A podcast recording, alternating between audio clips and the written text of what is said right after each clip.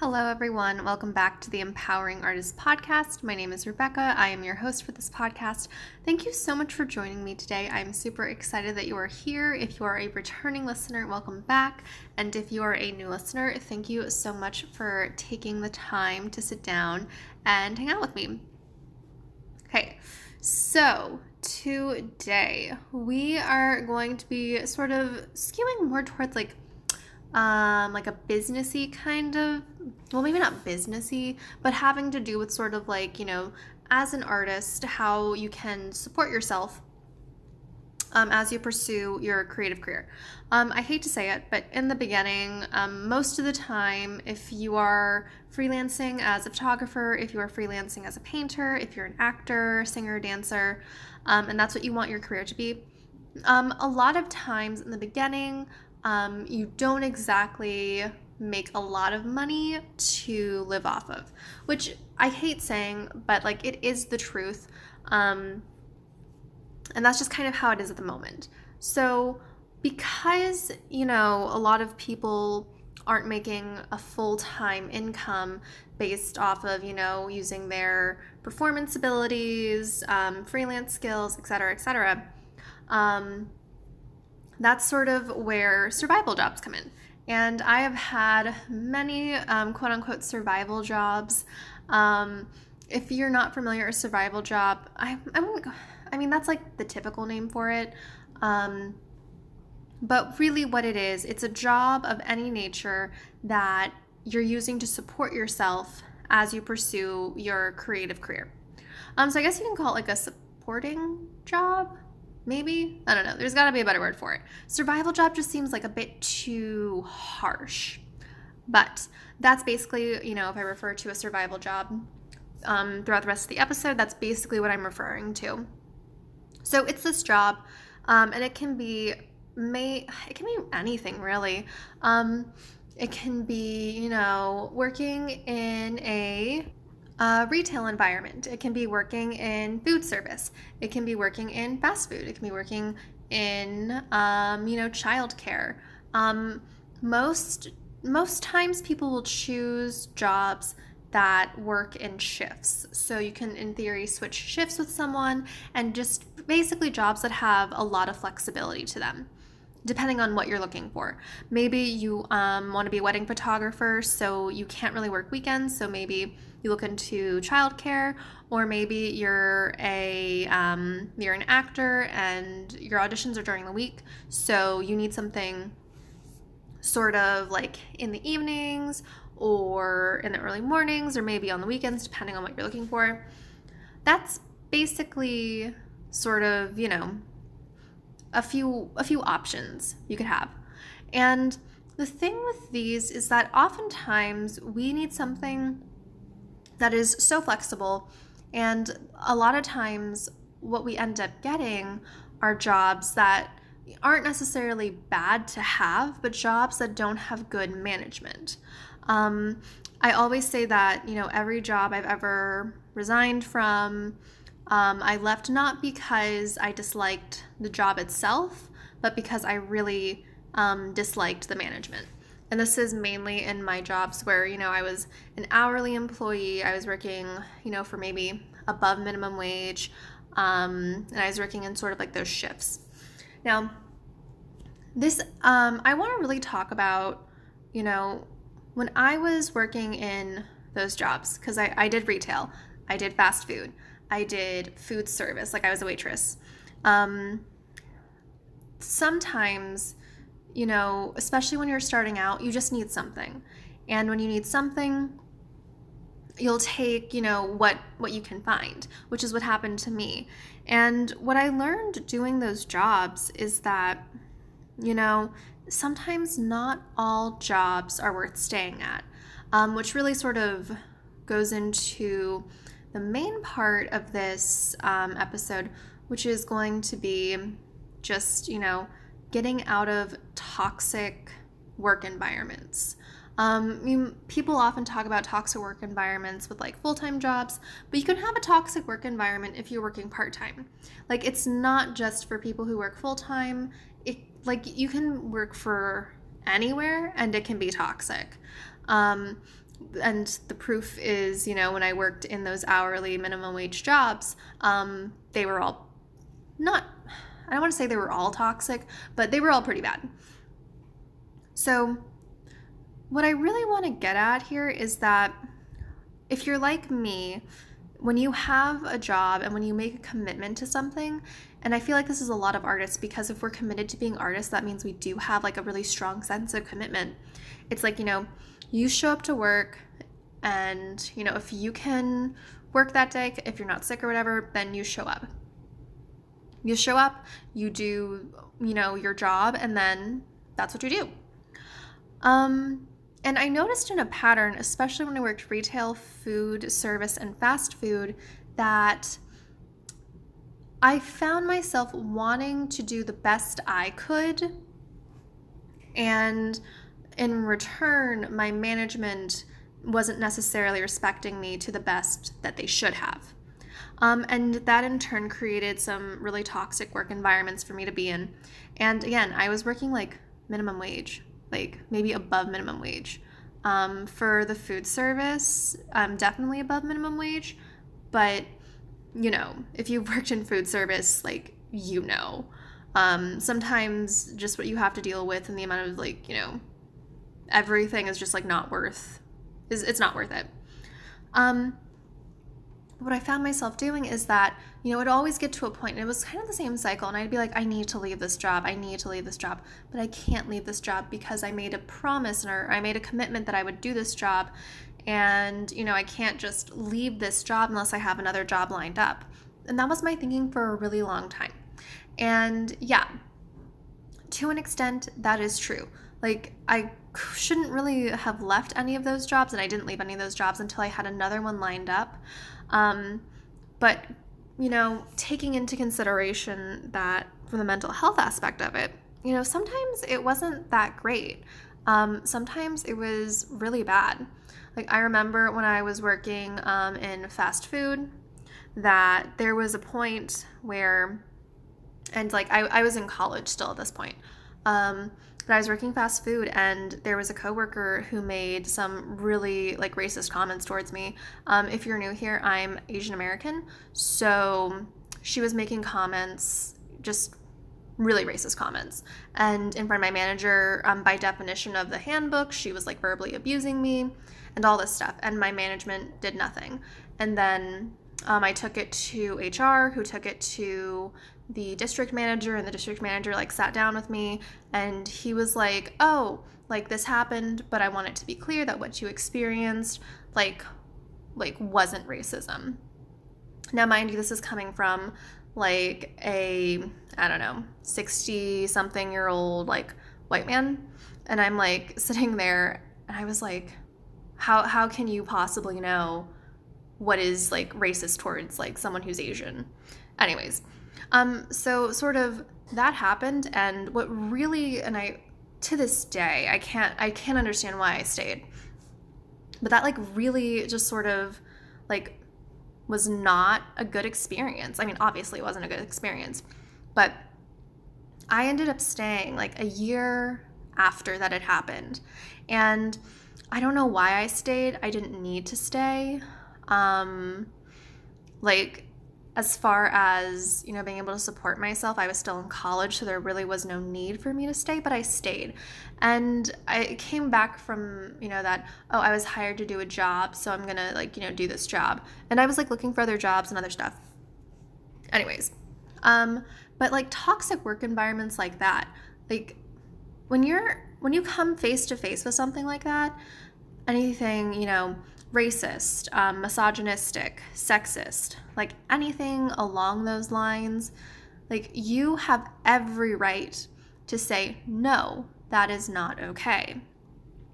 And I've definitely been in that situation. I feel like a lot of people have been in that situation where something so horrible like that has happened to people and they like, you know, kind of say something but don't really say something and then nothing really happens and they're stuck in this job that they want to leave. Like this is me telling you guys that if you are in a toxic work environment, you don't have to stay there. And I feel like, you know, just talking to a lot of my friends who are artists, like we've all had that experience. Like we've been in like really bad work environments that after the fact we've realized are super toxic. And it's just like, you know, why did we stay? And it's like we feel like we have to stay for some reason, even though we don't, because at the end of the day, and this might sound harsh, but it's like to these big corporations, you know, you're just a number, you're very replaceable.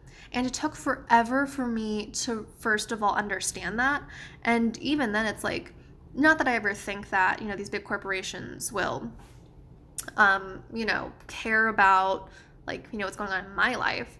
But I'm like, oh, like, okay, like they don't care about me, but, you know, okay, that's fine. And that's not fine. So, I mean, this episode, I really just want to like let you guys know that, you know, you're if you're in a toxic work environment, first of all, you're probably not alone because those work environments off often um and you know, this isn't like gen like general or anything. But what I have noticed in my personal experience, again, this is off of my personal experience, those kinds of jobs are the ones where they will ask things of you that were maybe not originally in the job description. Um, they'll ask you things that kind of like don't make a whole lot of sense. Um, like I know people who have worked in retail and they've had to like, you know, if someone like throws up in the dressing room or like, you know, whatever, then they have to like go clean it. Like all that stuff is not something that if you originally didn't agree to do it, then why should you be told to do something that maybe not be like completely safe? Um especially like now um, with like COVID and everything. But anyways, um, yeah, just I want to make everyone like if you like if you're an artist and you've taken a job that's going to help support you and you know it's going to be your quote unquote survival job then i think that you working towards what you want to do artistically is amazing um, and i also want to recognize that sometimes we have to take like jobs that aren't that great and there's nothing wrong with the job itself. But if you find yourself in a work environment where, you know, it's toxic or you don't want to go into work or you were like me and you literally like were crying and you didn't want to like work because it just like upset you that much. Like that is a really like those are all signs that it's like a toxic work environment. And just because you know you're working towards your artistic dream doesn't mean that you have to suffer through a bad work environment. Like there's almost this narrative out there, narrative out there that, you know, people who are artists and actors, it's like they take like really bad minimum wage jobs and they just deal with it. Well, I mean, you don't have to deal with like you you literally don't. Um I'm a huge advocate in using whatever skills you have as an artist to support yourself because that's that's the goal, right? To support yourself doing art using your skills. And there are, you know, there are tons of ways to do that. And I think that a lot of people don't yet realize that they could freelance with their skills. They could teach privately. They could do something to supplement their income. Um, and oftentimes, because we're just, you know, familiar and told that we have to work these like bad minimum wage jobs, like that's our only option. Well, I'm here to tell you one, it's not your only option, and two, you have every right that if you are in a bad work environment, if you're in a toxic work environment, you have every right to leave. And quite honestly, in my experience, every time I've left a bad work environment, granted, I've always like left a bad work environment and gone into one that was like slightly better, but then like slowly became really bad. Um, you know, you can leave. Like, you absolutely don't need to be in a work environment that makes you feel bad, that makes you anxious, that makes you, you know, super depressed, even. Um, I know someone who um, was in that situation where going to work literally was making them so depressed for a bunch of, you know, other reasons. Um, and once they got out of it and they started getting help, it was a lot better.